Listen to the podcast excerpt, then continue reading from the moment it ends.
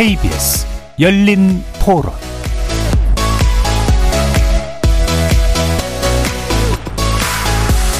안녕하십니까. KBS 열린 토론 정준희입니다.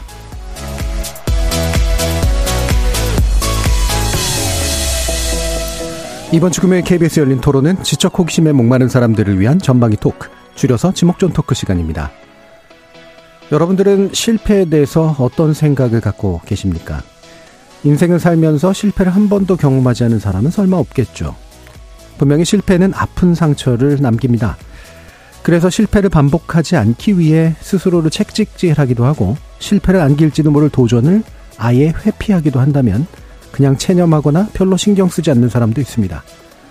실패를 두려워하지 않고 도전을 계속해가는 사람도 있죠.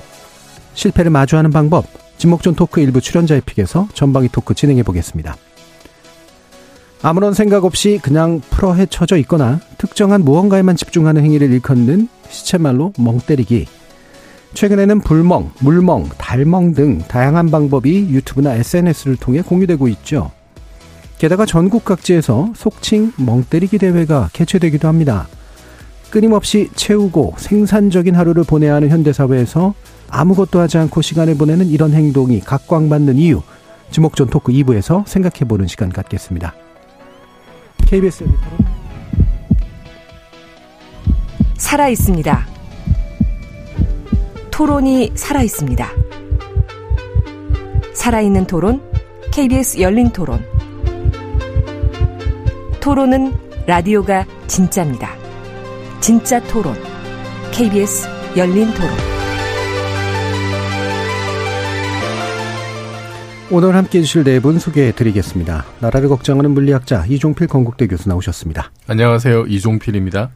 사람 사랑 공감의 소설가 서유미 작가 나오셨습니다. 안녕하세요. 서유미입니다. 규정을 거부한다 한국 여성 변호사의 손정혜 변호사 나오셨습니다. 안녕하세요. 손정혜입니다. 작가와 법률가의 경계에서 계신 정지우 문학평론가 모셨습니다. 안녕하세요. 정지우입니다. 단문 50원, 장문 100원의 정보 이용료가 부과되는 문자 샵 9730으로 많은 참여와 의견 부탁드리겠습니다. KBS 일라드 모든 프로그램은 유튜브를 통해서도 함께 하실 수 있습니다. 지목전 토크 지금부터 시작하겠습니다. 예, 치킨 쿠폰 관련해서도 말씀드릴 텐데요. 오늘까지 치킨 이벤트를 이어간다고 하네요. 생방송 중 토론 주제 관련된 의견 보내주시면 추첨을 통해서 치킨 교환권도 보내드리겠습니다. 방송 후 토론 주제 게시판에서 당첨자 명단도 확인하실 수 있습니다. 자, 오늘 이제 출연자의 픽이 서유미 작가님께서 골라주신 건데요. 실패에 관련된 이야기입니다. 예. 개인 경험담은 아니신 것 같고, 예, 뭔가 이렇게 네. 사유가 있으실 텐데. 이번 주에 사건, 사고가 굉장히 많았잖아요. 네. 그래서 사실 뭘 픽을 할까 되게 고민을 좀 많이 했었어요. 놀란 일도 많고, 뭐 충격적이고 황당한 일도 좀 많았는데, 저는 이런 사건 볼 때마다 이분들이 이 시간 지나고 나면 이후에 어떻게 해야 될까에 대한 생각을 좀 많이 해요. 그 후에 대해서. 근데 대체로 이제 실패랑 관련된 그런 그 사건들이잖아요. 커리어를 많이 쌓고 높이 올라갔던 분들이 이제 추락하게 되는 얘기인데, 우리 사회가 가만히 보면 역경을 디디고 이렇게 성장하는 서사에는 관심이 많고, 그리고 그런 얘기들은 많이 다루는데, 이렇게 인물들이 어떻게 보면 정상에서 추락하는 얘기에 대해서는 굉장히 흥미롭게 보긴 하지만 사실 이렇게 좀 건강한 담론을 갖지는 않는 것 같아요. 그래서 실수나 실패에 대해서 좀 얘기하지 않는다? 그건 그냥 그런 채로 보고 그냥 사라져버린다라는 좀 생각이 들어서 그런 얘기를 좀 해볼까 하고 있는데, 이번에 이제 카이스트에서 그 학생들이 실패한 그런 경험들을 좀 공유도 하고 전시도 하고 또 나와서 발표도 하고 이런 어떤 실패 주간을 정해서 2주 동안 진행을 한다고 해서, 뭐 카이스트는 당연히 이걸 알고 하진 않았겠지만 굉장히 좀 흥미롭다라는 생각이 들었고, 우리 사회도 이제는 좀 실패에 대해서 드러내놓고 좀 많이 이야기를 좀 나누고 공유하는 것이 좀 좋겠다 이런 생각이 좀 들었어요. 예, 그 경영학 관련해서 제가 뭐 전공은 아니지만 이제 미디어 경영 쪽 가르치면서 실패를 분석하는 사례가 별로 없어서 문제다 이제 이런 얘기를 또 많이 하기도 하거든요. 그만큼 이제 실패에 주목하지 않는 문제들. 얘기 많이 하는데, 지금 카이스트 좀 재밌는 얘기입니다. 카이스트에서는 왜 이런 행사를 했을까 싶은데, 어떤 생각 드셨어요? 손정현 변호사님. 카이스트는 우리나라에서 초엘리트 집단 지성으로 이렇게 손꼽는 곳이다 보니까, 직전에 이런 사건이 생각이 났어요. 어린이집인가 유치원 학부모한테 이제 갑질하는 학부모가 나 카이스트 나온 여자야 막 이렇게 이제 조금 약간 자기를 가시했다는데 사실 카이스트도 아니었지만 예, 그런 것도 좀 생각이 났고, 또 몇 년 전에는 카이스트 내에서 학생들이 조금 극단적 선택을 반복적으로 해서 우리나라의 초엘리트들이 가지는 저렇게 훌륭하고 뛰어난데 왜 그런 선택을 했을까, 왜 그렇게 내몰렸을까, 막 그런 고민을 했는데 그런 것이 이제 시간이 지나면서 이렇게 실패 대회를 하는 것 같아요. 그러니까 실패 대회라기보다는 셀프 자기 디스 성격이나 자기 성찰의 시간 이런 것 같아가지고 아 저렇게 이제 누구나 선망하는 학생들인데 내가 내 아들이 카이스트 간다 가면 정말 행복할 것 같거든요. 그런데 이런 친구들조차 자기가 어떤 면에서든 실패하거나 도전했으나 안 좋은 결과가 나왔다는 걸 이렇게 한다는 면에 있어서는 굉장히 긍정적이더라고요. 한번 같이 치고 싶은 마음으로 듣고 한번 이 대회 결과를 보고 싶습니다. 예.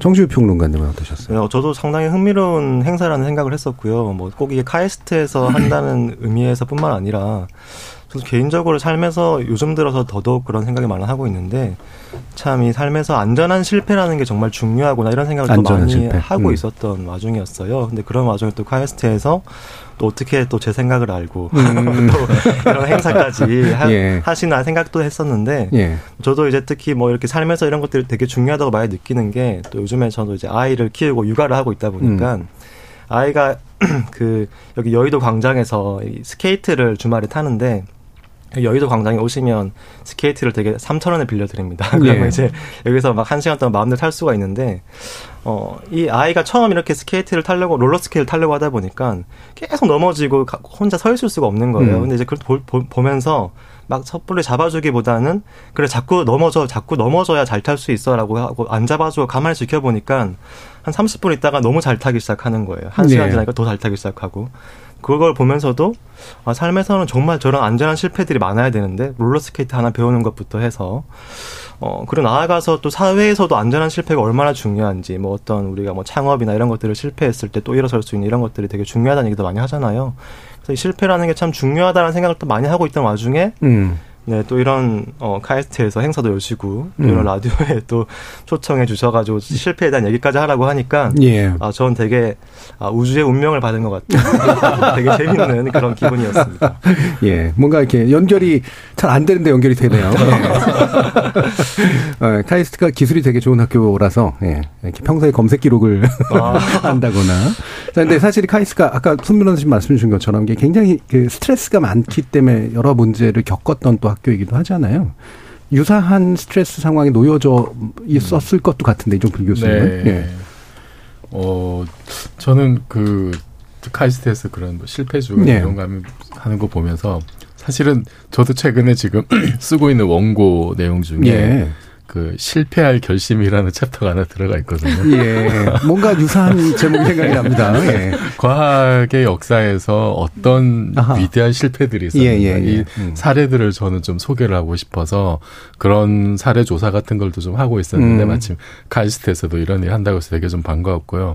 한 가지 대표적으로 이제 떠오르는 게 엔리코 페르미라고 이탈리아 출신의 아주 위대한 물리학자가 있습니다. 20세기를 대표하는 과학자인데 아인슈타인, 하이젠베르크 그다음 랭킹 탑 3 안에 드는 위대한 물리학자인데 맨해튼 프로젝트 동안에 인공 원자로를 처음 만든 사람이에요. 그러니까 자발적인 연색 반응이 가능하다는 걸 실제 보인 그런 위대한 물리학자인데, 이분이 1934년에 로마 대학에 있을 때 자기 연구진들하고 중성자로 보통의 원자들을 때려가지고 새로운 방사성 원소를 만드는 실험을 했어요.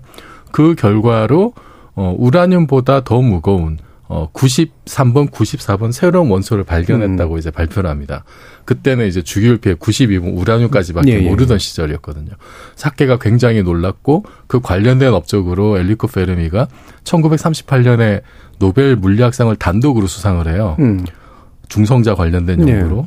그런데 하필이면은 1938년에 어떤 일이 있었냐면, 독일의 오토 하니 엔리코 페르미와 거의 똑같은 실험을 해서 우라늄 핵이 분열된다는 사실을 알게 됩니다. 거기까지는. 네. 이게 초우라늄 원소, 우라늄보다 무거운 새로운 원소가 만들어진 게 아니라 우라늄 핵이 쪼개진다는 걸 알게 돼요. 거기서 사실은 이제 핵무기가 시작이 되는 거거든요. 근데 엔리코 페르미는 노벨상 수상 연설에서 이미 그 얘기도 해버렸어요. 자기가 새로운 94번, 93 원소까지 발견했다고. 예. 그러니까 나중에는 그 연설문 원고까지 이렇게 각주를 달아서 뭐 독일의 과학자들 연구를 살펴봐야 된다 이런 각주까지 붙여놨었어요. 예. 그리고 결국은 나중에 그게 새로운 원소가 만들어진 게 아니라 아, 핵분열이 되는 거다라고 하는 게 이제 밝혀진 거죠. 예, 예, 예. 그래서 그 사건이 엔리코 페르미 생애에 아주 큰 트라우마로 남아요. 내가 왜 핵분열을 발견하지 못했을까? 아, 이것 때문에 굉장한 죄책감 내지는 이제 실패감, 열패감을 안고 살았다고 이제 그런 정황들이 보이거든요. 예. 그 위대한 엔리코 페르미도. 예. 근데 사실은 과학하는 입장에서 보자면은 하다 보면 그럴 수도 있는 거고. 예. 그리고 그런 어떤 실패 경험이 있다고 해서 엔리코 페르미의 어떤 업적이나 이런 것들이 전혀 뭐 손상받거나 그렇죠. 이런 것도 사실은 아니고 그런 일들은 과학에서 아주 흔하게 일어나는 일들인데 예. 그런 것들은 또 이제 교과서나 이런 데 보면 잘 또 드러나진 않아요. 그래서 과학의 역사에서는 그런 실패와 성공이 이게 뭐 성그 뜻이 나눠지는 그런 경우도 그렇게 또 많지도 않고 좀 이런 사례들도 널리 좀 많이 좀 알렸으면 좋지 않을까 하는 생각도 듭니다. 예. 아마 여기 주변에 평범하신 분들이 그게 실패야? 뭐 이러면서 이제 눈을 동그랗게 뜨고 이제 바라보시기도 할 거예요. 네. 근데 그 개인에게 있어서는 굉장히 뭔가 창피함과 함께 결합되는 뭔가 심리적인 게 있었을 네. 것 같아요. 어쨌든 네. 잘못된 결과를 예. 얻었고 뭐 그 관련된 걸로 노벨상까지 받고 이랬으니까 예. 나중에 이제 아닌 걸로 밝혀져서 사실은 좀 그럴 수 있죠. 예. 네. 자 그러면 이제 그 이 실패 오늘 나오는 어떤 실패담을 보고 이제 이분들이 어떤 분들인지 아마 알 수 있을 것 같은데 뭐를 도대체 하시는 분들인가? 나름의 실패담이나 실패 경험 같은 게 혹시라도 각인되어 있는 게 있으신지 손 변호사님이 씁쓸하게 웃고 계십니다. 네. 많아. 너무 많아서. 가까이는 이제 변호사. 예. 그러니까 승패가 있어요. 그러니까 내가 이 재판을 하면서 네. 이길 것 같은 재판이 있고 지더라도 이런 걸로 질 거라고 예상하는 재판들이 통상적으로 있는데 불이타라고 저희는 표현해요. 생각지도 않게 패소를 한 거죠. 네. 그 충격이 어마어마합니다. 그 이제 첫날 이제 패소 판결 받으면은 판결문 열어보는데 마음의 준비가 필요합니다. 일단 의뢰인한테 그걸 전달을 해야 되잖아요. 아, 그럴 때 이제 직업장 작게 이런 실패한 경험들이 있는데 그래도 변호사들은 이제 판결문을 분석을 하고 말하자면 실패의 원인을 분석해 나가는 거죠. 왜 나의 판단과 예상과 그걸 넘어서서 판사가 이런 판단을 하셨을지 이제 판결문을 다시 검토를 하고 이제 항소할지 여부를 이제 고민을 하는 과정들을 이제 주기적으로 겪게 되죠. 브리타를 자주 맞는 일은 없지만 자주 맞지 않았을 때 맞으면 진짜 아프거든요. 예. 그런 실패들이 좀 있어서 좀 그렇고 저 개인적으로는 저는 사실은 실패했다고 해서 막 그 주눅 들었던 이걸 실패라고 표현하기도 좀 애매한데 대입을 실패한 경험이 있어요. 예. 근데 아무튼 개인적인 여러 가지 사정에 의해서 제가 원하는 대학을 가지 못했고 재수나 편입이나 이런 도전을 못했는데 저는 또 전화위복이 되게 많이 됐어요. 뭐 여러 가지 개인사 때문에 다시 도전을 못했는데 대신에 사법시험을 도전을 했어요.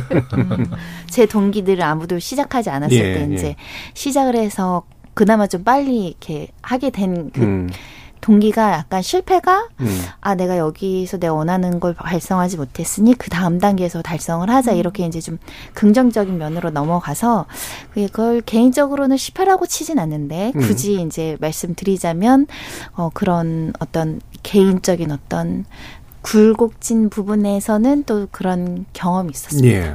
그러면 이제 이게 아까 이제 브리타라고 표현하신 건 이건 절대 진리가 없다라고 생각하고 한 건데 그냥 져버린. 그러니까 이렇게 나오진 않을 거라고 생각했는데 나와버리면 약간 이건 예측 실패잖아요. 예측 그러니까 실패. 그게 이제 예측 실패 영역도 있고 사실은 이제 뭐 아무리 예측을 잘했어도 질 수도 있었던 영역도 있고 아마 이럴 것 같은데. 판사가 항상 이렇게 올바른 판단만 하진 않으니까요. 1심과 2심의 결과 바뀔 때가 있습니다. 그럴 때는. 그래서 그리고 사람인지라 제가 바라보는 것과 다를 수 있죠. 사람마다. 그럴 때는 좀 되게 속상하죠. 일단 지면 속상합니다. 이제 항상 그렇죠. 의뢰인한테 전화하는 목소리부터 그냥 이렇게 송구하다 뭐 이런 거 있잖아요. 안타깝다 뭐 이런 얘기를 적절하게 얘기를 해야 돼요. 서 작가님은 또 어떤 경험담? 네. 실패 너무 많죠. 저는 뭐 작가 되기까지 엄청나게 많이 떨어졌던 것 같아요. 나중엔 세지 않았던 것 같아요. 초반에는 뭐 막 여기도 저기도 올해도 내년에도 나중에는 전혀 새지 않았고. 아, 예. 무슨 수상이나 등단이나 아니요, 네, 등단하기 예. 위해서 뭐 신춘문예 이제 날이 이제 추워지니까 이제 예. 12월 되면 이제 신춘문예를 내는데 신문사가 많거든요. 예. 그 신문사에 다 내도 안 되는 거죠. 그래서 싸그리 떨어지고 이제 그 다음에 또 이제 문예지부터 또 1년을 쫙 훑으면서 이제 써서 내는데 예. 뭐 다 그러기를 이제 몇 년을 해서 나중에는 몇 번인지 아예 셀 수 없는 그런 지경까지 이르고 작가가 되는데. 작가가 되면 이건 성공이지만 이후에 또 삶이 쓰는 삶이 내내 실패해요. 쓰고 나면 마음에 안 들고 근데 그걸 모아서 막 또 책도 내. 그 책도 실패했는데 책이 또 안 팔려.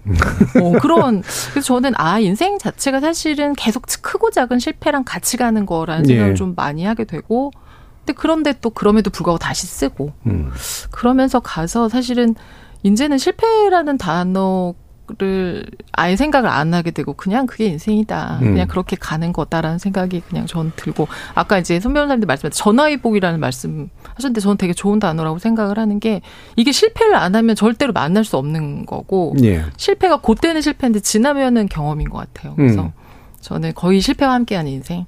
실패로 만들어진 인간 거의 보통은 이제 점철이라는 점철 맞아요. 예. 점철인데 아까 왜 그 뭐 위대한 실패와 안전한 예. 실패 얘기하셨는데 이쪽은 고요한 실패 아무도 몰라요. 아무도 몰라요. 내가 내고 떨어서 아무도 몰라요. 조용히 예. 나 혼자 실패하는 거 그런 실패예요. 예. 자 그러면 위대한 실패의 케이스를 얘기하실 것 같진 않고 이종필 교수님은. 아유 전 뭐 실패 전 목소리부터 일단 아직 저는 뭐 결혼도 못 하고 있고 뭐 몇 달 전.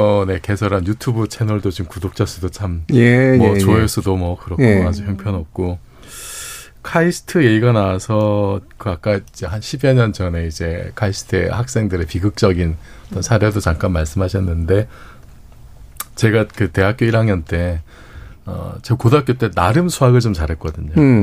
잘하셨겠죠. 네, 나름 잘했는데 1학년 그 이공계는 이제 미적분학 수업을 들어요. 예. 1학년 1학기 첫 그 중간고사를 봤는데 수학에 나름 자신 있었는데 미적분 시험을 보고 점수가 나온 거 보니까 제 점수가 평균 이하더라고요. 예, 예. 그러니까 제 앞에 사람이 훨씬 많은 거예요. 근데 제가 그 고등학교 3년 동안 그런 적이 한 번도 없었거든요. 아 이게 대학이구나라고 네, 이제 현실적으로 네, 현타가 이제 온다 그러죠. 현타고 하면서 그때 어떤 느낌이었냐면은. 제가 발 딛고 있는 땅이 무너지는 느낌이었어요. 아, 사실은. 예, 예. 그런 느낌이 예. 한번 예, 엄청난 충격을 받았고 그래서 저는 그 카이스트에서 이제 그런 일들이 있었을 때 옛날에 제가 대학교 1학년 때 그 생각이 나는 거예요.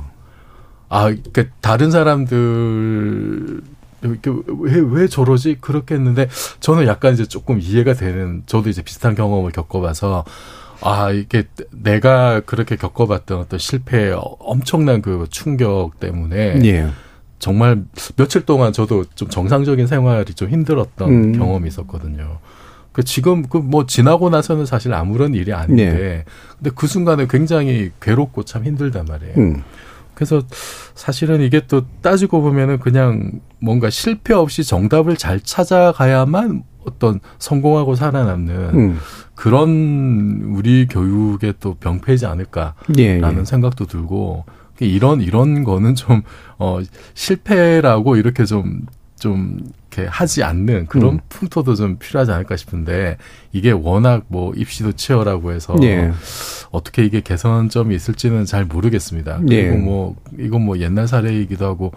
뭐 최근에 뭐 여러 가지 사례도 사실은 많은데 여기서 다 말씀드리지 못하는 지금도 여전히 뭐 말씀드리지 못하는 실패 사례들이 굉장히 예. 많다는 점만 좀 말씀드릴게요. 예, 말씀하시면 더 실패하실 것 같아요. 애써 쌓아올린 게 막 무너지네요. 실패 학회 실패 대회가 되게 특이하고 용기 있는 것 같아요. 저희도 예. 지금 얘기를 하라니까 말하면서 그렇죠. 예, 얘기를 하는데도 꺼내놓고 얘기하기 어렵죠. 잘못 얘기한 것 같고 나의 약점을 드러내는 것처럼 보이기도 하고 이게 예. 실패라고 얘기했을 때 또 다른 사람이 그게 실패가 아닌 것 같은데 실패라고 말하니까 또 그 약간 그런 것도 신경 써야 되고 그런 점들에 있어서는 이 실패를 공개적으로 이렇게 발표하는 대회는 제가 보니까 되게 위대한 것 같습니다. 예. 저희가 얘기해보고 나니까요.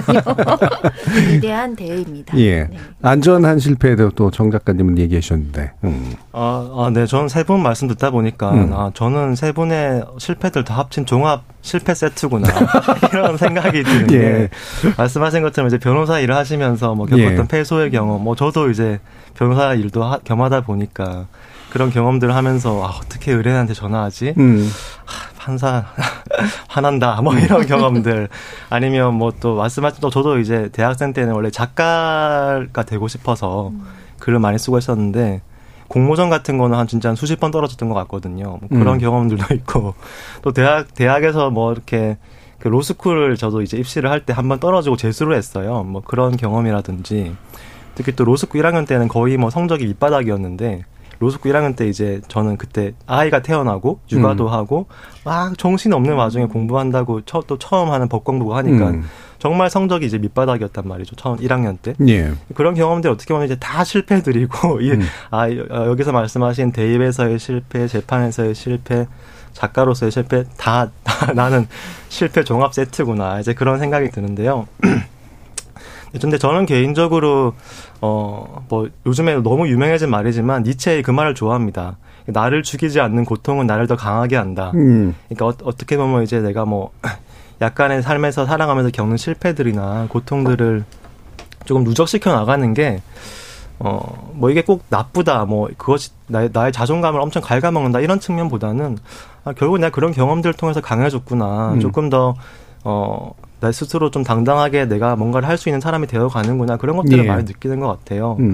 요즘 또 제 아내 같은 경우에는 오늘도 차를 부셔 먹어가지고 가서 지하주차 내려가가지고 그 차를 다시 대주고 했거든요. 예. 제 아내도 지금 1년째 운전 중인데 차를 거의 지금 한 10번째 부셔 먹고 있어요. 근데 그러면서 이제 운전이 언젠간 늘겠죠. 늘고 있는 것 같긴 한데 그런 식으로 뭐든지 좀 실패를 해봐야 늘지 않을까 그런 생각을 하고 있습니다. 자, 이 KBS 일라디오로 전국에 아내의 실패담을 얘기를 하신 사실 제 입장에서는 그렇게 차를 부셔먹는 아내라도 있었으면 아 오늘 굉장히 짠합니다. 네. 지금 우리 남편은 자기 차 키를 저를 안 줍니다. 자동차 문제가 니까 다들 빵 터지는 예. 4904님께서 예전에 SNS 본 글이 생각납니다. 아들이 게임을 하는데 failed라고 떠서 아이가 물어봤대요. 아빠는 다시 하라는 뜻이야라고 대답했다고 합니다. 실패는 다시 도전할 수 있는 기회인 것 같습니다. 굉장히 훌륭하신 대응이네요. 8156님께서 한국이 다른 국가들에 비해 실패에 대한 관용과 공감이 사회적으로 허용되지 않는 좀 야박한 곳인 것 같습니다. 심지어 군대 갔다가 다쳐서 경력 공백이 생기는 것조차도 개인의 잘못인 양 바라보는 시선은 뼈아픕니다. 이런 것이 청년들이 회복하지 못하고 힘들어하면서 국가와 사회를 불신하는 원인이죠. 실패에 대한 안전망 구축을 기성세대 어른들이 마련해야 될 의무가 있습니다. 라는 굉장히 또 진지한 말씀 주셨습니다. 사실 이렇게 말씀 나오는 것처럼 이제 어떤 마음자세를 갖느냐도 되게 중요하지만 사회 분위기가 어떠냐라고 하는 것도 사실 굉장히 중요한데 저는 말씀을 듣다 보니까 이제 나도 실패담 얘기해야 되나 뭐 이런 고민들을 하다가 이 실패가 도대체 뭘까라는 사실 그것에 더 가까워졌어요. 이게 승부에서 이제 이기고 지구의 문제도 있을 수 있고, 뭐 아마도 이제 뜻을 세웠으나 그것을 이루지 못한 거, 이제 그래서 실망하게 되는 상황도 있을 수 있고, 그래서 실과 패가 합쳐져 있는 건가 싶기도 한데 주로 보면 이제 시험이나 성적 얘기를 또 많이 하시거든요. 이 다양한 종류의 실패들이 있을 텐데 또 여기 계신 분들이 굉장히 또 모범생들이라 이런. 뭐 중간한 거 가지고 그렇게 또 실패라 그러나 이런 분들도 분명히 계실 테고요. 근데 어쨌든 실패는 굉장히 두려운 일이죠. 그래서 왜 이런 실패가 이렇게까지 두려워졌을까? 특히 우리 분위기는 확실히 그런 게 좀 더 있는 걸까? 저는 그 시험 성적 이야기하면 또 그 평균적으로 전 국민들의 어떤 기준치가 다 다르니까 다른 이야기를 하자면 제가 또 이혼 상담을 많이 하니까 이게 인생에서 내가 사람을 잘못 선택했다는 그 실패감 때문에 이혼 자체는 사실은 그렇게 두렵지 않다고 생각하거든요. 요즘 재혼하시는 분들도 많고 혼자 사시고 아예 결혼 안 하시는 분들도 많으니까. 근데 그 이혼 자체를 내가 실패했다고 보시는 분들이 굉장히 많아서 우울감 때문에 더 힘든 경우가 많더라고요. 특히 이제 이혼 분야도 그렇지만 이제 사기 사건 상담할 때도 그래요. 이 사람을 믿은, 이 사람을 선택한 데에 대한 배신감이 내가 인생을 실패했다고 생각하는 거죠. 네. 결국 사람 문제 때문에 문제도 생기고 이혼도 생기고 분쟁도 생기고 하는데 어떤 금전적인 문제 뭐 이런 피해보다는 내가 이 사람을 선택한 게 내가 인생을 헛살고 실패한 거야라고 생각하시는 분들을 꽤 많이 봐가지고 솔직히 뭐 예를 들면 시험 한 번 못 봤다고 해서 그거는 사실은 어떻게 보면 본인 예. 스스로 어떤 회복이 되는데 타인이 주는 나에 대한 배신감과 실패감 그거는 사람들이 잘 상처를 회복을 잘 못하시더라고요. 예, 예. 그런 거는 좀 되게 안타까운데 우리가 지금 보이시피싱이나 뭐 오늘 어제 계속 떠들썩한 그 내가 볼 땐 사기 피해자라고 보이거든요. 남현희 씨 뭐 이런 이야기를 하는 건데요. 사기 피해자들을 바라보는 사회의 시각이 그 사람들 탓도 많이 해요. 예, 전반적으로는 뭔가 어떤 부분에 실패가 발생하면 항상 피해자도 일부 책임이 있지 않는가에 대한 어떤 관점이 굉장히 강하게 작동하고 있고 개인의 책임이라는 부분이 되게 강하게 작동해요. 사실 보이시피싱은 개인의 책임 아니에요. 물론 절반은 있을 수 있지만 절반은 사회 구조적으로 보이시피싱을 잡아내지 못하고 계속적으로 이제 수사력이나 이런 걸로 동원되지 않는 부분도 분명히 있거든요. 예. 그런 면들이 좀 우리 사회가 내 일이 아니니까 네 책임이지 네 영역에서 발생한 거니까 그런 게 좀 안타까울 때가 있었어요. 예. 보이시피싱이라 가지고 굉장히 사내다운 어떤 피싱인가 했는데 예. 보이스피싱. 예. 그러니까 이제 아직은 독특하게 원래 저래도 약간 그렇게 가동하시더라고요. 그래서 이제 어쨌든 말씀하신 것들을 들어보면 이제 그 실패가 다양한 게 있지만 이제 나에게 이제 결정적인 결함이 생기는 순간들, 예, 누군가가 나에게 결함으로서 막 완전히 인정하는 예, 그런 상황들이 굉장히 큰 더 이제 어려움을 준다라는 생각을 하시는 것 같은데 서 작가님은 또 어떠세요? 네, 저도 지금 손 변호사 말씀하신 것처럼. 사람이 그 방금 말씀하신 뭐 사기나 이혼이나 뭐 보이스피싱이나 여러 가지 것들이 이게 믿음에 대한 부분이고 자기가 뭘 실수를 했다라고 생각을 해서 이거는 어떻게 보면 가해자나 바깥에 잘못을 하게 한 요인이 있어도 자기 탓을 많이 하는데 그거를 네네. 잘 사람들이 견디기 힘든 것 같아요. 그래서 우리 사회가 뭘 실수나 실패하면 우리 사회가 자살이 많잖아요. 근데 되게 많은 부분 죽음으로 덮는 걸로 해결을 하는 게 되게 많았던 것 같아요. 그러니까 큰 사건을 저질러도 혹은 뭔가 잘못이 일어나도 해명하고 예를 들면 설득하고 혹은 이후가 준비가 안 되니까 자꾸 네. 이거를 죽음으로 덮고 가고 이래서 저는 아까 그래서 그 이번 주에 이제 사건 사고가 많았다라고 했을 때 사건 사고 하면 요즘 항상 뒤에 자살이 자꾸 오니까 네. 되게 실패라고 하는 거를 저는 그러니까 이 잘못 혹은 뭐 내가 뭐 누구를 잘못 믿었던 뭘 잘못 선택을 했던 이거를 좀 지나가는 것에 대한 일들이 좀 일어나야 되는데 그게 되게 건강하게 털어놓고 담론 예를 들면 예. 만약에 뭐 그런 사기나 이런 이혼도 상대가 좀 이상하면 빨리 다른 사람하고 상의를 한다든가 이미 뭔가 조금 잘못됐을 때 나누면 사실 더 가지 않을 수 있는 것들인데 우리는 뭐가 잘못됐다고 생각하면 사실 더 입을 닫아버리고 말을 안 하는. 그러니까 좋은 건 나누는데 나쁜 건 잘 얘기 안 하는 것 같아요. 그래서 저는 평소에도 아이들도 왜 이렇게 뭐라 그럴까요? 잘못한 걸 잘 털어놓는 아이도 있고 빨리 막는 아이도 있지만 사실 이를 키우는 아이들이 있는데 어릴 때부터 조금 좋은 것도 얘기하지만 안 좋은 거에 대해서도 말할 수 있는 좀 교육 분위기 이런 게 좀 만들어져야 될 것 같아요. 네. 결함으로 얘기되고 그게 나의 탓인 것으로 자책하게 되고 회복할 수 없으니까 이제 막막해지는 예, 그래서 이제 극단적인 어떤 상황까지도 가는 이런 심리적인 과정들이 있는데 우리 사회가 뭐 모든 사회가 다 그렇겠지만 우리 사회가 좀 더 그런 측면들이 좀 있을까 이렇게 이제 아까 안전한 어떤 실패라는 표현을 쓰셨는데 자책도 덜하고 결함으로써도 인정되지 않고 회복할 수 있을 가능성이 있다라고 하는 게 이제 아마 안전한 실패 특징들일 텐데 어떻게 생각하세요? 네. 일단 우리 사회에서의 실패라는 것은 좀 독특한 위치를 점하고 있는 것 같긴 해요. 네. 특히 요즘 청년 세대들과 관련돼서 이 뭐 실패를 두려워한다 이런 좀 성향들이 많이 있다 이런 얘기들이 많이 이루어지고 있는데 네. 대표적으로 청년 세대들이 경험하는 실패라는 것들은 상당 부분 이 시간의 문제와 관련되어 있는 것 같아요. 그러니까 뭐 실패를 해서 뭐 실패로 끝나는 게 아니라 그만큼 시간 낭비를 했다라는 네. 시간에 대한 강박증과 되게 이 실패라는 개념이 착종되어 있다 이런 생각을 되게 많이 하고 있어요. 전 개인적으로 특히 뭐 몇 살 때 뭘 하면 안 되고 몇 살 때 뭘 해야 되고 몇 살 때까지 뭘 못하면 너는 뭐 나이 살만 먹은 존재가 되고 그렇죠. 영원히 뭔가를 할 수 없고 네, 우리 사회가 전반적으로 그런 나이에 대한 강박, 시간에 대한 강박이 너무 강력한 사회다 보니까 청년들도 뭐가 하기 두려운 거예요. 예를 들어서 내가 뭔가를 뭐 2년 동안 지원을 해서 열심히 일을 했는데 그 영역에서 충분히 자리를 잡지 못하면 2년이 뭔가 허송세월한 것 같은 느낌. 이런 느낌을 되게 받다 보니까 이거는 이 실패라는 문제는 내가 단순히 뭘 해서 상처받고 고통받고 뭐 힘들어하고 뭐 자책하고 이런 문제가 아니라 뭔가 사회 자체에서 이렇게 밀려난다는 그 박탈감에 대한 공포가 시작되는 지점이 있는 거죠. 이거는 내가 이만큼 시간 낭비했으니까 이제 난 이만큼 사회에서 부족한 인간에서 밀려나는구나. 이 박탈감에 대한 공포, 시간에 대한 강박 이런 것들이 우리 사회에서 실패와 굉장히 밀접하게 연관되어 있다는 점에서 좀 이게 어떻게 보면 한편으로는 사회 문제라고도 볼 수 있다. 이게 단순히 뭐 개인적으로 뭐 물론 개인의 어떤 선택에 대한 고민 이런 것도 중요하지만 아까 뭐 작가님 말씀하신 것처럼 믿음에 대한 문제 이런 것도 너무 중요하지만 또 사회적인 측면에서 봤을 때 우리 사회가 이 너무 어떤 시간과 실패와 이런 박탈감의 문제에 대해서 좀 너무 관용적이지 않은 거 아니냐 예. 그런 생각도 해보게 되는 것 같아요. 예. 그래서 이 청년 문제를 좀 더 얘기를 해봤으면 좋겠는데 요즘 니트족이라고 부르는 아무것도 안 하는 이제 그런 그러니까 이건 뭐 완전히 낙담해서 숨어버리는 거잖아요.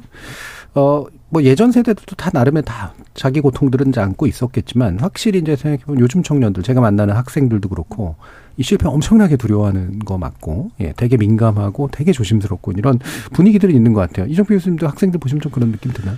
뭐 전반적인 분위기 예. 개개인마다 좀 다르지만 전반적으로 그런 분위기들이 좀 느껴지고 뭐 실패에 대한 두려움 그리고 예전에 이제 그런 얘기도 했잖아요. 이게 그 벼락거지라고. 예, 예. 나는 뭔가 아무것도 안 했는데 자고 일어나 보니까 갑자기 내가 어떤 실패자가 된 느낌.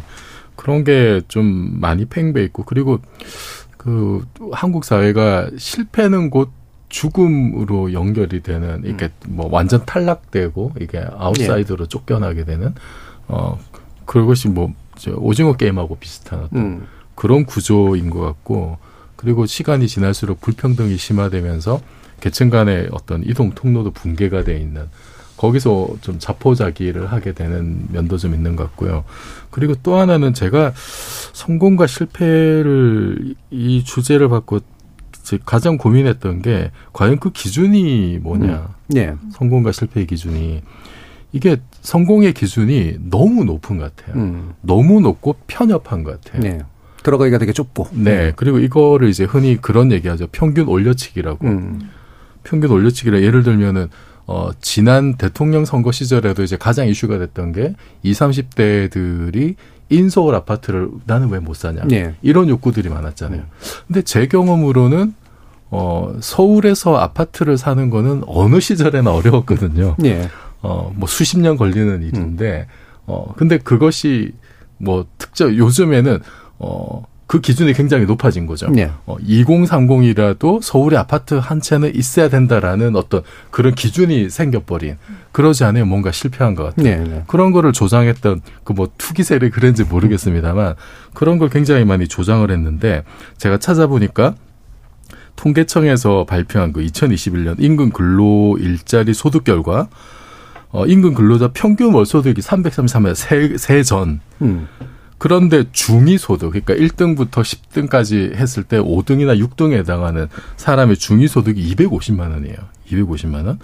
그리고 또 2020년 가계금융복지조사 같은 거 보면 가구당 평균 재산이 3억 6천만 원인데 중간값은 또 2억 2백만 원 정도 되거든요.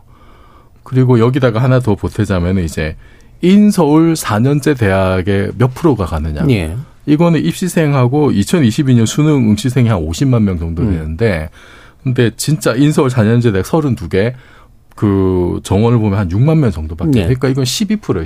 12%. 우리가 뭐 드라마나 SNS나 이런 데서 흔히 보는 그냥 4년제 대학 나서 대기업 들어가고 재산 뭐 한 달에 월급을 한 4, 500씩 받고 그다음에 서울에 아파트 있고 이거는 상위 5% 이상 되는 굉장히 소수의 삶이 네. 우리 사회 어떤 표준으로 자리 잡은 저거 안 하면은 뭔가 실패한 것 같고 지금 제가 말씀드린 우리나라 중위 소득과 중위 재산과 중위 학력을 가진 사람이 만약에 어떤 뭐 결혼 정보 회사나 이런 데서 스펙으로 나갔을 때 그러면 과연 다른 사람들이 어떻게 평가할 것이냐? 예. 굉장히 좀 회의적이거든요. 예. 근데 어쩌다가 그러면 우리는 그냥 이렇게 전체에서 중간 정도 하는 것이 그것이 왜 실패된 인생처럼 느껴지게 될까. 예. 이런 데 대해서 좀 근본적으로 고민을 해봐야 되지 않을까 싶어요. 예. 예전에 그 비슷한 얘기할 때 제 친구의 이모님이 그런 얘기했는데 중간 네. 이거를 다 같이 하는 게 정말 어려운 일이라고. 그렇죠. 독립사건이라는 게 네. 합쳤을 확률적으로 엄청 떨어지는 네. 일인데 어느 하나만 못해도 이제 확 하고 떨어지니까. 그러니까 이것 때문에 사실은 그 열패감을 더 많이 가지는 것 같고, 특히 SNS를 통해서 비춰지는 모습은 정말 상위 1% 정도이고, 예. 그것 때문에 사실은 또 결혼을 꺼려하게 되는, 결혼해서 저 정도도 못 살 바에는 그냥 결혼 안 하겠다. 라고 하는 어떤 그런 예. 분위기도 좀 있는 것 같아서 예. 좀 안타깝습니다. 그러니까 이른바 이제 평균 올려치기라고 요즘 네. 표현되고 있는 지나치게 높고 좁아진 그리고 그거 외에는 모든 것이 실패처럼 받아들여지는 상황. 예. 손 변호사님. 직업의 효능감에 대해서 우리나라가 좀 간대하지 않은 측면이 있어요. 직업에 대한 차별의식? 그러니까 우리가 이제 공부를 많이 하는 국가잖아요. 교육열도 높고 고등교육 하시는 분들 많고 뭐 대학원뿐만 아니라 뭐 요즘 박사, 석사 많이들 하셔가지고 그런데 막상 나와서 뭐 누구나 선호하는 뭐 대기업이나 전문직이나 공기업이나 공무원 이에 이제 다른 직업을 선택해야 될 때 사람들이 너는 거기 공부를 그렇게 해가지고 그런 직업을 선택하니 네. 그렇게 처우가 안 좋다 비슷비슷한데 누구는 또 여기서 이런 복지나 연봉을 받고 다른 중소기업은 이렇게 하다 보니까 아예 그 정도 급여나 그 정도의 어떤 노동에 대한 가치를 받을 바에는 좀 쉬고 다른 기회를 찾아보겠다라고 하면서 좀 루즈해진 면이 좀 예.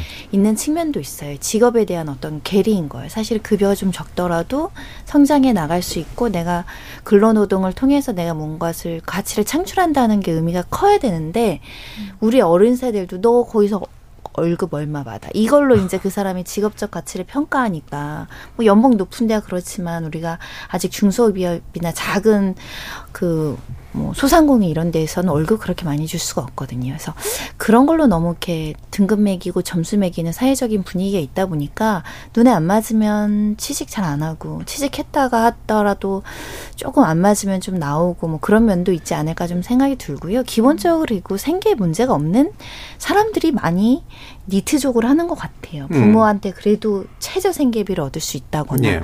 이런 상황들이 이제 주어지니까 좀 쉬면서 좀 살펴본다 이런 느낌도 있는데 부모 세대들은 좀 그게 답답해 보일 수 있겠죠. 예, 뭐 그 나이 돼서 부모한테 네. 용돈 받는다 이렇게 되면 이제 혼나는 상황인데 요즘은 그 연령이 좀 늦어지고 있는 것 같아요. 예전엔 20대 중반만 돼도 가서 일해야지 집에서 놀고 있으면 등짝 맞았죠. 근데 요즘에는 다들 이제 대학원 갔다 오면 30살 넘고 막 이러니까 네. 30몇 살까지는 장가 안 가도 좀 봐주고 일 안 해도 좀 봐주고 이런 분위기도 있는 것 같습니다. 예. 그러니까 굉장히 좀 듣다 보면, 예, 그 굉장히 달관한 듯한 또 느낌도 있으세요. 예.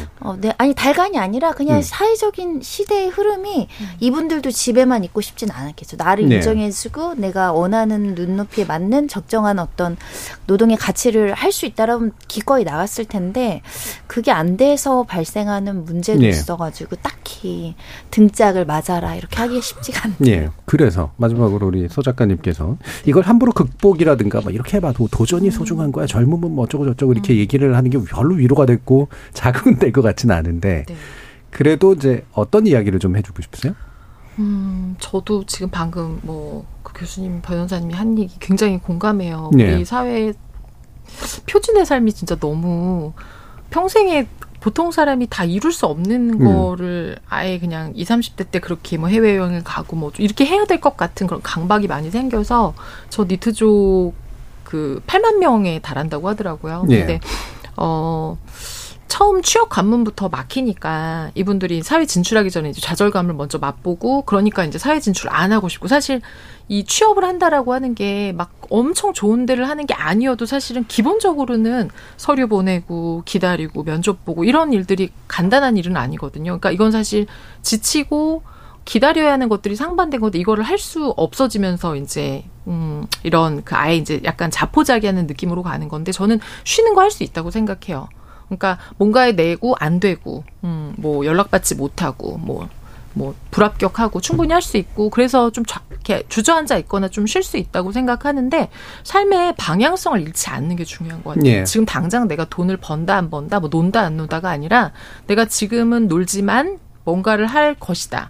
그러면 여기서 거기로 다리를 너무 넓게 벌려서 보폭을 크게 갈 수는 없으니까 조금 성에 안 차는 것들부터 하면서 조금 기다리고 그쪽 방향으로 가는 거. 그래서 저는 약간 눈높이를 조금 낮추면 조금 작은 성취부터 나아갈 수 있지 않을까. 그래도 실패는 많거든요. 그렇죠. 그래서 일단 아까 우리 되게 많이 나왔던 얘기, 실패는 지나가는 거. 그러니까 아프고 힘들고, 그러니까 앞에 뭐가 되게 많아도 그냥 이렇게 깽깽이 하면서라도 지나가는 거가 되게 중요한 것 같아요. 예. 저는 장모님이 하시던 말씀 생각나네요. 인생 별거 없다. 이런 생각이 든다고요. 예. 근데 그게 저는 되게 위로가 됐었어요. 그 말이. 예. 되게 애쓰고 힘들어 할 때 이제 그런 말을 들었었는데. 우리 교수님 실패담을 못 들었어요. 되게 죄송합니다. 네. 그리고 또 뭐 어떠한 연예인이 한 말 있잖아요.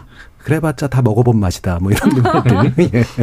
예. 자, 6885님께서 실패인지 실수인지는 자신이 결정하는 것이다라고 아버지가 말씀하셨는데 그 말이 생각납니다. 유튜브에서 재봉정님께서 수많은 시련, 대입, 불합격, 인간관계 실패, 신기술 부적응, 그냥 삶이 실패와의 동행인 거 아닌가 싶네요. 라는 말씀도 주셨고요. 우재우님께서 바둑의 승패가 정해지면 진 사람, 이긴 사람이 같이 복기를 합니다.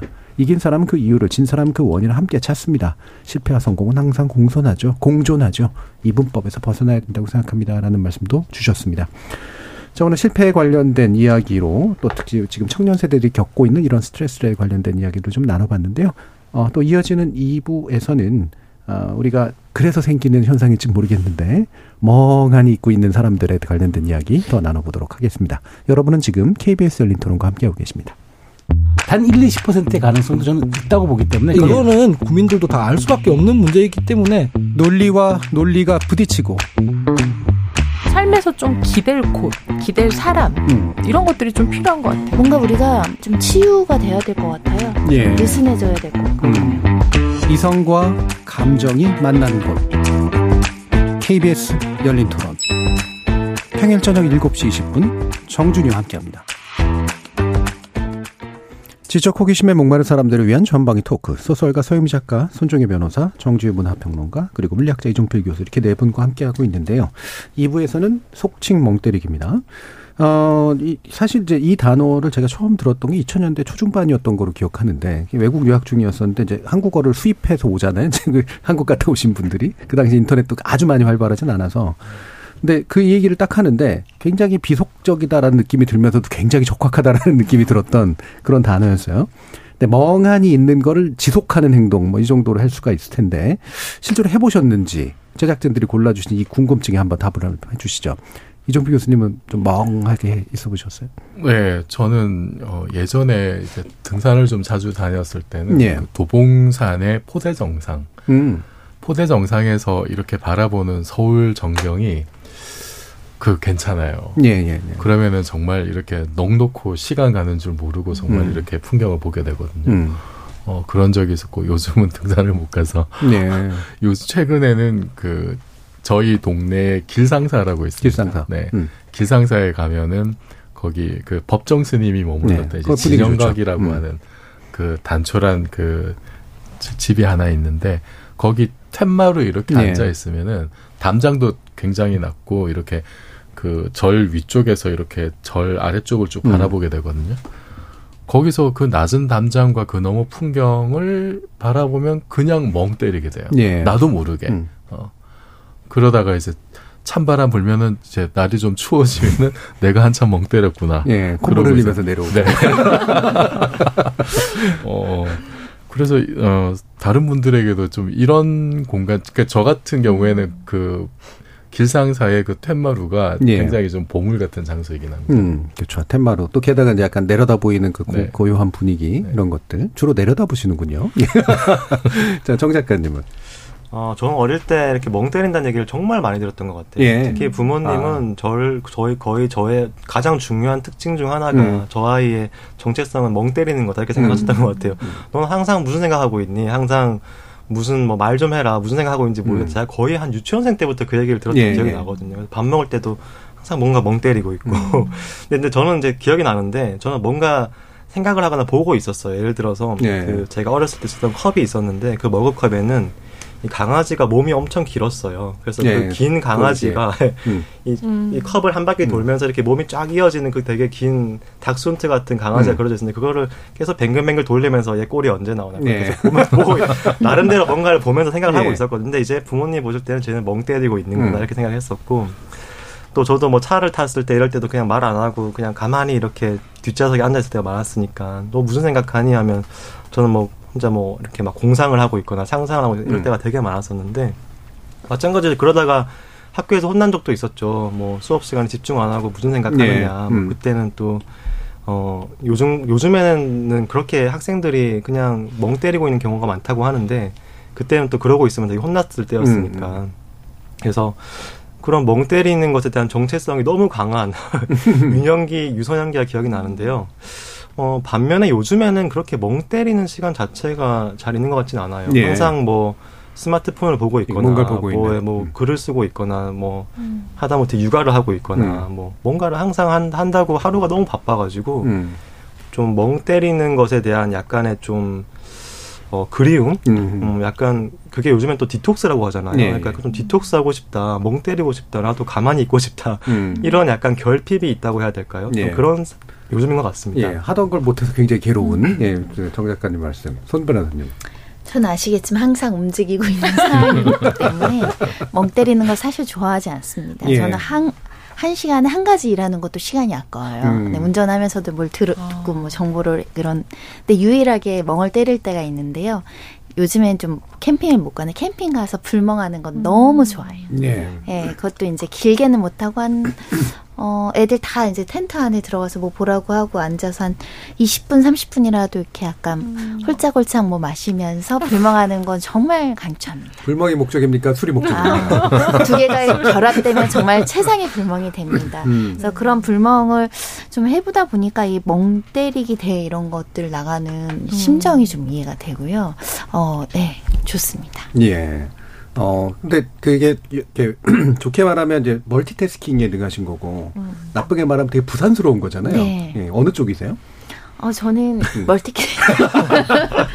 네. 네. 근데 굉장히 그러면 힘드실 텐데 불멍 정도로 이제 해결을 하시는. 네. 저는 사실은 머리가 복잡해지면 그런 강력한 영화, 드라마 콘텐츠를 찾아봐요. 그러면 머릿속에서 패소한 기억 뭐 이런 거 다 사라지고 그 콘텐츠에만 집중하게 되거든요. 예, 예. 그러니까 그렇게 이제 저는 어떤 것을 집중을 해서 잡념을 없애는 건데, 이 멍 때리기는 그 생각조차 제거해서 무념무상을 만들라는 거잖아요. 근데 해봤어요. 근데 잘 안 되더라고요. 이게 스멀스멀, 아, 내일 뭐 해야 되지? 이거 챙겨줘야 되지? 이거 연락 안 해주는데, 이거 메일 아까 못 보냈는데 뭐 이런 게 막 떠올라서 예. 불멍은 좀 괜찮고요. 나머지는 잘 시도를 해봤으나 안 됐습니다. 예. 사실은 말씀처럼 이게 명상의 한 방법론이긴 한데 예. 서 작가님. 저는 뭐 거의 서유멍이죠. 그러니까 멍은 진짜 뭘 생각하는 게 아니고 예. 집중하고 예. 뭘 보는 게 아니라 진짜 아무 생각을 안 하는 건데, 저는 너무 많이 그래서 탈인 것 같아요. 그러니까 제가 이제 너무 지저분해진 책상을 피해서 이제 그 식탁에 앉아서 일을 예. 할 때가 있는데, 식탁 바로 앞에 이제 창이 있거든요. 예. 요즘 이제 바람이 부니까 바람을 불면 이렇게 나뭇잎이 막 흔들려요. 그러면 잠깐 이제 뭐 이렇게 하다 너무 좀 피곤하니까 그걸 잠깐 보면 시간이 훌쩍 가요. 근데 무슨 느낌으로 멍을 때리냐면 제가 그 나뭇잎이 된 것 같아요. 예. 바람에 흔들리는 나뭇잎이 된 것처럼 하염없이 이렇게 바라보고 나서 보면 막 30분 이렇게 흘러 있는 건데 그러다가 졸려요, 그렇게. 그래서 저는 어떤 그 멍이 이제 숙면으로 가는 거를 방지를 해야 되는, 왜냐면 그럼 이제 일을 못 하니까. 근데 좀 많이 저는 멍을 때리는 편이고, 멍은 유전인 것 같아요. 저희 아이 밥 먹다가 열반에 예. 들어요. 밥 먹고 오오오 막 이래요, 갑자기. 이러는데 제가 보면서 근데 어른들이 되게 그거를 귀여워해요. 아기 때는 예. 너무 귀여운 거죠. 이렇게 어떤 때 침이 이렇게 뚝 떨어지고 하니까. 근데 이제 조금 크면서는 이제 너 수업 시간에도 이래 그랬더니 저번에는 종이 쳐서 애들이 다 나오는데 자기가 몰랐다고. 그래서 아 그렇구나, 괜찮아 이러고 많은데 저는 그래서 막 그런 막 뭐 해야지 이런 강박은 조금 덜한 것 같아요. 예. 근데 확실히 이제 뭐 아까 이제 그 정 작가님도 말씀 주셨지만 예전에는 막 그러면 혼났는데 최근에는 뭐 조장까지는 아니라도 그래도 약간 긍정적으로 주목해주는 그런 측면들은 좀 있는 것 같고요. 그 대표적인 게 이제 대회인데. 한강에서 한다면서요? 이게 대회 왜 할까 싶긴 합니다만. 굉장히 인기가 예. 많습니다. 올해도 이제 5월 달에 그 반포 한강공원 잠수교에서 했었는데, 이게 90분간 해야 되고요. 이게 단순히 멍 때리기만 아니라 이게 그 신청 자체도 경쟁률이 있고요. 그래서 그 경쟁률을 뚫고 본선에 그날 나가서 멍 때리기 대회를 하는데, 1등하고 2등하고 3등하고 이걸 또 가려내는 거예요. 이것도 이제 수상을 하게 됩니다. 예술 점수와 기술 점수를 합산해서 선정한다라고 하는데요. 일단 구격군들, 주변 사람들이 관찰하는 것을 예술 점수를 준다라고 하고요.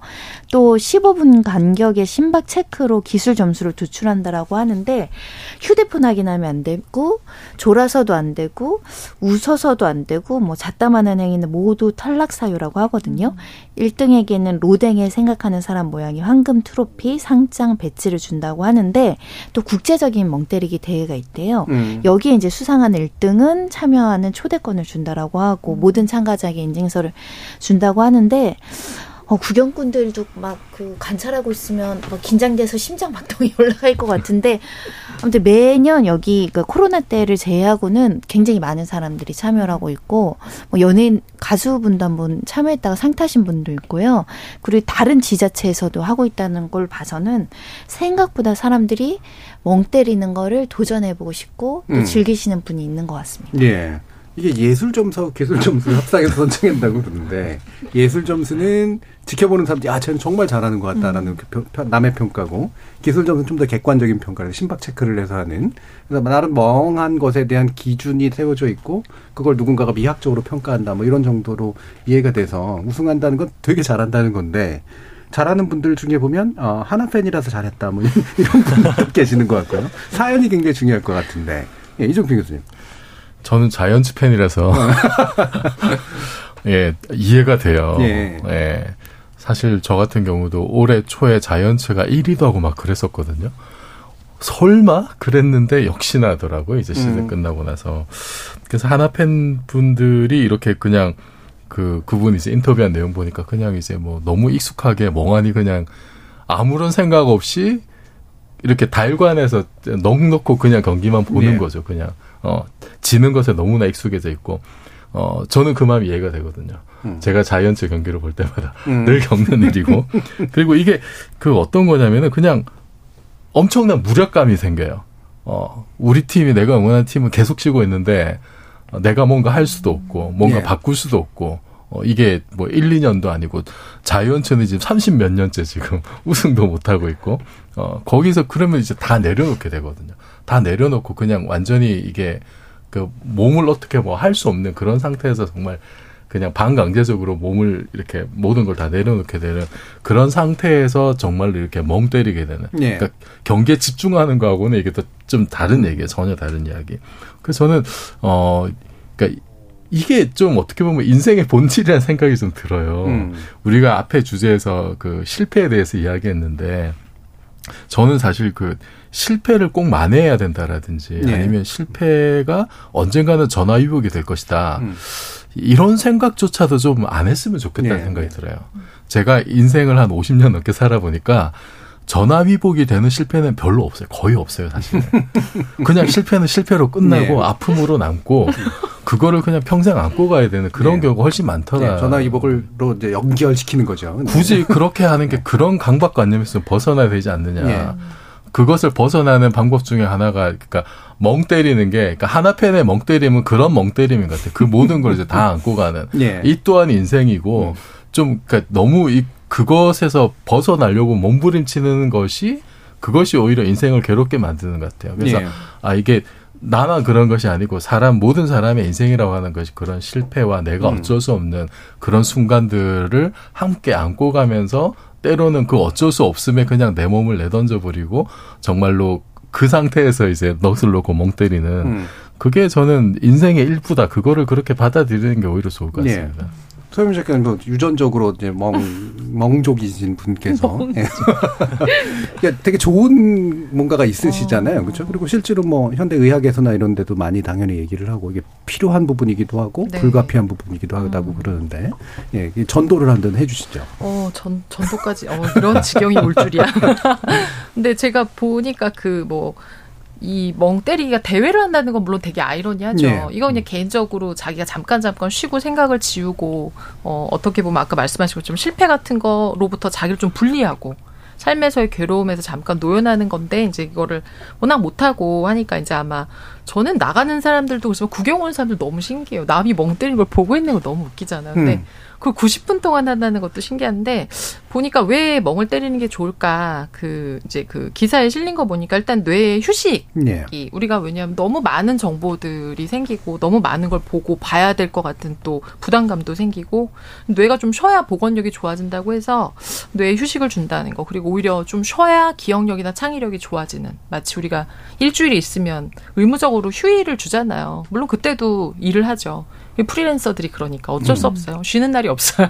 그래서 근데 이제 아무튼 쉬어야지 더 좋아지는 어떤 아이러니. 그러니까 결국 멍 때리기는 아이러니의 어떤 미학인 것 같아요. 우리가 뭘 열심히 계속 나가야 뭘 이루고 잘할 것 같은데 그게 아니라 의도적으로 조금 멈추고 지우고 그리고 그러니까 결국 육체적으로 뇌나 눈이나 이런 데도 좋지만 좀 쉬어줘야 나아갈 수 있는 거. 그래서 저는 조금 아까 이제 불멍 얘기하셨는데 아마 막 이렇게 막 활동적이고 그리고 뭔가를 막 바쁘게 해야 되는 분들한테 사실 멍을 때려야 된다는 것 자체도 조금은 이렇게 압박이 될 수 있을 것 같아요. 내가 멍을 때려야 되는데. 근데 제가 보기엔 좋아하는 거 이렇게 보면 마음이 편안해지는 아까 말씀하신 장소도 좋고 그런 대상만 있으면 저는 좀 휴식이 될 수 있다. 그러니까 텔레비전 보고 이런 거는 멍 때리는 거 아니거든요. 그래서 그런 거 말고 저는 자연 좋더라고요. 아까 나무 얘기했는데 저는 바다 되게 좋고 저는 여행을 가면 여행지가 별로 의미가 없어요. 그냥 물만 있으면 되는데 침대에 누워서 이렇게 밖에 물이 이렇게 왔다리 갔다리 걸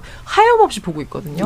너무 좋아요. 그래서 그런 거를 하나씩 딱 정하시면 좋을 것 같아요. 유튜브에서도 스페코님이 그렇게 얘기하셨어요. 경치를 보면서 멍 때리는 것과 TV나 스마트를 보면서 멍하니 있는 거는 좀 다르지 않겠습니까? 0042님께서 아무것도 안 하는 멍과 적극적으로 무언가 하라는 대회가 함께한 달이 좀 모순 같은데요.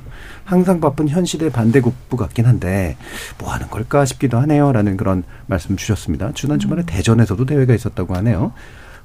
그러면 이렇게, 멍하니 있는 것이 좋을 필요도 있고, 또 어쩔 수 없이 또 그렇게 되는 것도 있는데, 또 그렇게 하지 못하게 만들고 방해하는 거. 아까 정 작가님께서 여러 사례를 얘기해 주셨는데, 육아 문제까지도. 자, 이게 정말 잘하시던 일을 못하시게 되는 상황. 굉장히 힘드실 것 같은데. 제가 이제 제 삶에서 멍때리기 결핍의 시대를 살고 있다. 이런 말씀 드렸는데, 그게 너무 제가 제 삶의 케이스를 우리 사회로 일반화하는 것 같긴 하지만, 우리 사회도 일종의 멍때리기 결핍의 시대를 겪고 있는 게 아닌가 그런 생각도 하게 됩니다. 워낙 이 스마트폰 이런 게 너무 우리 손에 가까이 있다 보니까 스마트폰 자체가 거의 도파민 생산 기계잖아요. 거의 끊임없이 쇼츠, 릴스, SNS, 온갖 유튜브 알고리즘에서 끊임없이 자극적인 소비할 것들, 뉴스라든지 이런 것들이 너무 넘쳐나다 보니까 사람들이 집단 멍때리기 결핍증을 앓고 있는 게 아닌가. 그래서 이제 이런 대회도 유행을 하고 너도 나도 몰라 나도 멍 좀 때리고 싶다. 이런 어떤 열망도 생기는 것 같고 또 제가 이제 이렇게 육아를 하다 보면 제 주변에 이제 육아하는 분들이 많다 보니까 육아야말로 디톡스다 이렇게 말씀하시는 분들도 있어요. 왜냐하면 이게 좀 아이에게 집중하고 있는 동안은 딴 생각이 안 드는 거예요. 스마트폰도 안 보게 되고 쇼츠, 릴스, SNS, 빨간색 좋아요, 알림 이런 거 안 보게 되니까 아이를 만지고 아이를 씻기고 아이랑 놀다 보면 좀 디톡스가 된다 이렇게 말씀하시는 분들도 있어요. 실제로 저도 이제 공원 같은 데 나가서 이렇게 모래로 땅을 파고 있다 보면 저도 약간 이제 거의 아무 생각 없이 땅을 계속 혼자 파고 있는 거예요. 그리고 이제 주변에 있는 육아하는 부모들도 보고 있으면 다 약간 넋이 나가 있는 거예요. 아, 저분들 디톡스하고 있구나. 저분들 참 지금 한강까지 갈 필요 없겠다. 이제 참 좋은 시간을 보내고 있구나 이런 걸 느끼는데 이런 시대에 저출산 저출생 시대에 육아가 하나의 디톡스가 될 수도 있겠다.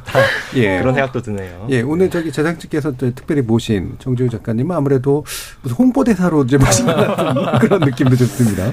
굉장히 긍정적으로 지금 해석을 해주셨는데 더불어 되게 좋은 아빠신데요. 애 보는 근데 휴대전화 안 보는 거는 되게 맞아. 집중해서 잘 보시는 애가 흙을 먹어도 막 휴대전화 그렇죠? 그 아내한테 한번 걸리면 이제 저도 아이들 어렸을 때 그 정말 맥포머스와 그 레고 블록을 하염없이 쌓았다 부쉈다가 쌓았다 부쉈다가 했던 기억이 있는데 그걸 그렇게 디톡스라고 표현해 주시니까 또 굉장히 아름답게 느껴지기도 하고요.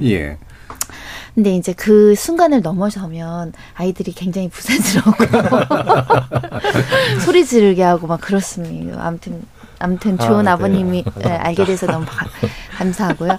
나는 무념무상이 사실 안 돼요. 현대사회에서는. 네. 저는 그냥 제 생각을 말하는 거예요. 왜냐하면 끊임없는 그러니까 뭐 SNS, 뉴스 이런 걸 안 봐도 그냥 개인적으로 뭐 누구랑은 가사 일을 해야 되고 회사 일을 해야 되고 뭐 육아 일을 해야 되고 하지 않으면 돌아가지가 않으니까 사람들이 뭐 자발적으로라도 멍때리기를 하려고 했다가도 누군가의 소환대에서 전화를 받게 되고 누군가의 소환대에서 뭐를 차려야 되고 이런 부분이 있어서 현대사회는 참 멍때리기는 쉽지 않은 구조다 그런 생각을 저는 하게 되고요. 그래서 이제 멍때리기를 강제적으로라도 이렇게 대회 열어서 참여하겠다고 생각하시는 분들이 계신 것 같아요. 근데 제가 만약에 상상을 해봤어요. 90분간 나한테 한 자리에서 아무 생각 안 하고 있으라 하면 되게 건강한 사람만 할 수 있을 것 같아요. 일단 다리가 저릴 것 같고요. 허리가 아플 것 같고요. 그래서 스트레칭 안 할래 안 할 수가 없을 것 같은데 그거를 지키면서 상을 타신 분들은 정신적으로만 건강한 게 아니라 신체적으로도 건강하신 것 같습니다. 부러워하는 거로 지금 끝내줬는데 네. 지금 유튜브에서 남말님이 아무것도 안 하는 상태를 못 견뎌서 멍 때리는 것마저 명분이 필요한 거다라고 누가 그러더라고요. 라는 그런 말씀 주셨습니다. 이게 어쨌든 상황을 만들어서 그거라도 하게 이제 하는 이제 그런 이유를 이제 제공하는 거겠죠. 이러다 보면 이제 굉장히 좋은 효과가 나고 있다라고 또 누군가가 논문이 나오고 그럼 이제 부모님들이 멍때리기 학원 뭐 이런 데를 등록하는 일들이 벌어지지 않을까 싶기도 한데 과연 이제 여러분들이 지난번에 또 보시기에 이 갓생열풍 이런 거 하고 막 뭐 육각형 인간 이런 얘기도 하고 그러면서 이게 이제 병존하는 것이 자연스러우냐 아니면 그냥 두 개의 세계가 갈라져 있는 것이냐 뭐 이런 생각도 좀 드는데 서유미 작가님 어떠세요? 그러니까 아까 우리가 뭔가를 하려고 하는 거나 실패나 인생이 같이 있는 것처럼 갓생이나 멍때리기 다 같이 있는 것 같아요. 네. 그리고 그거를 잘 활용하는 게 필요한 것 같아요. 뭐 어떤 순간에 열심히 갓생해서 막 시간을 쪼개어 살다가도 어떤 순간 또 좀 여유 있고 어떻게 보면 갓생의 입장에서 멍때리기는 시간 허비하는 거거든요. 근데 인생은 허비도 필요하고 그리고 저는 사실 학교에서나 학생들 젊은 친구들한테 수업할 때 그런 얘기 좀 하거든요.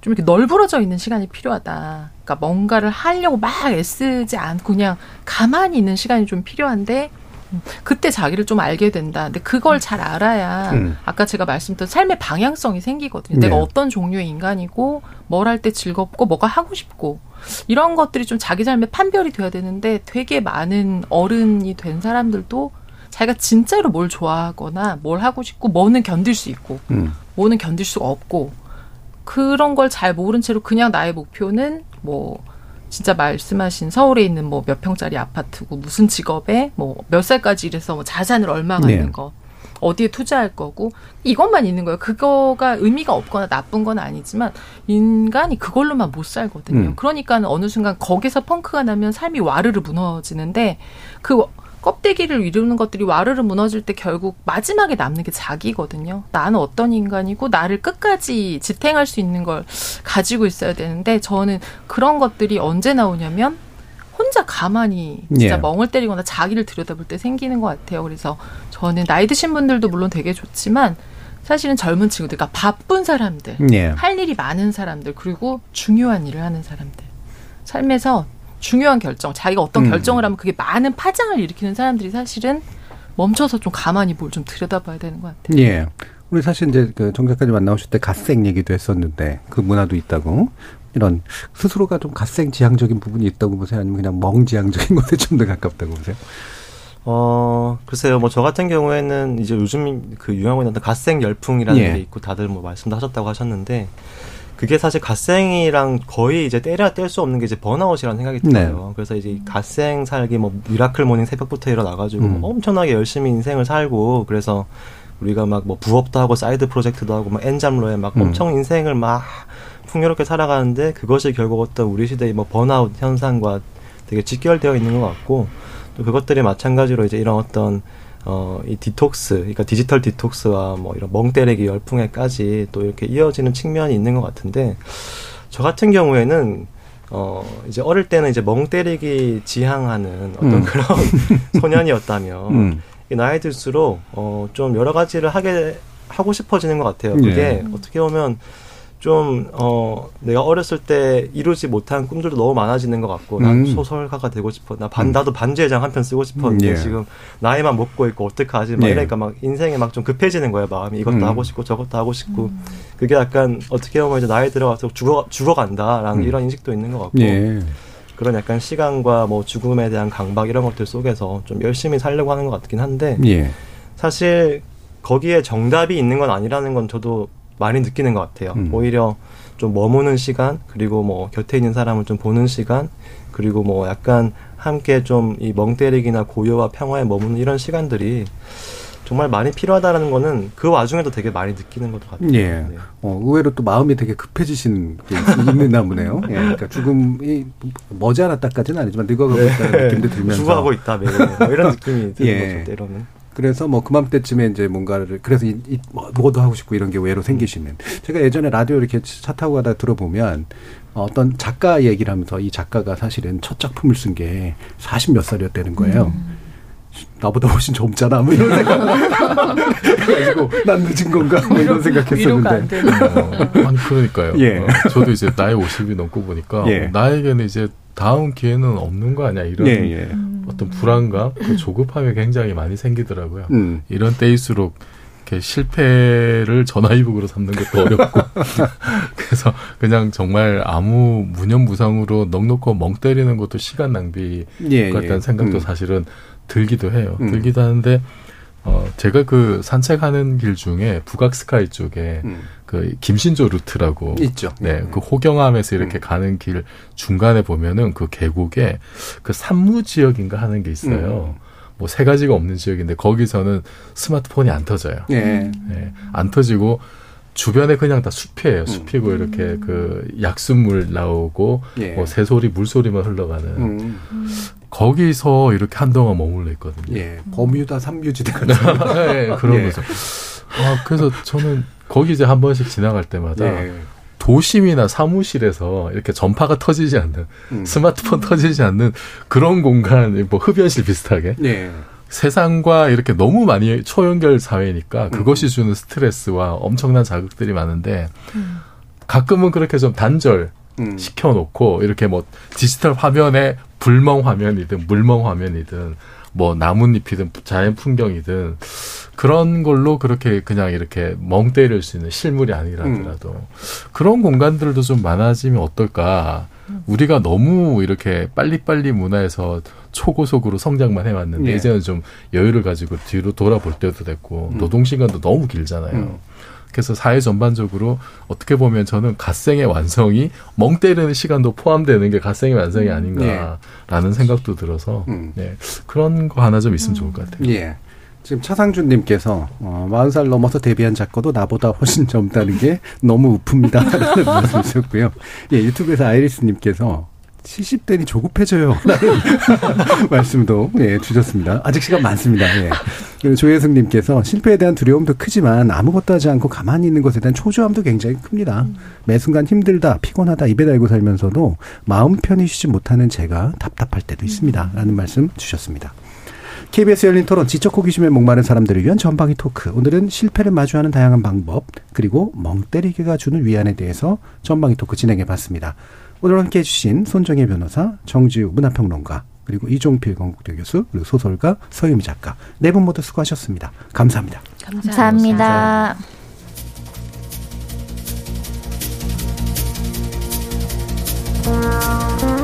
실패가 두려운 건 회복이 불가능할 것 같은 공포 때문이죠.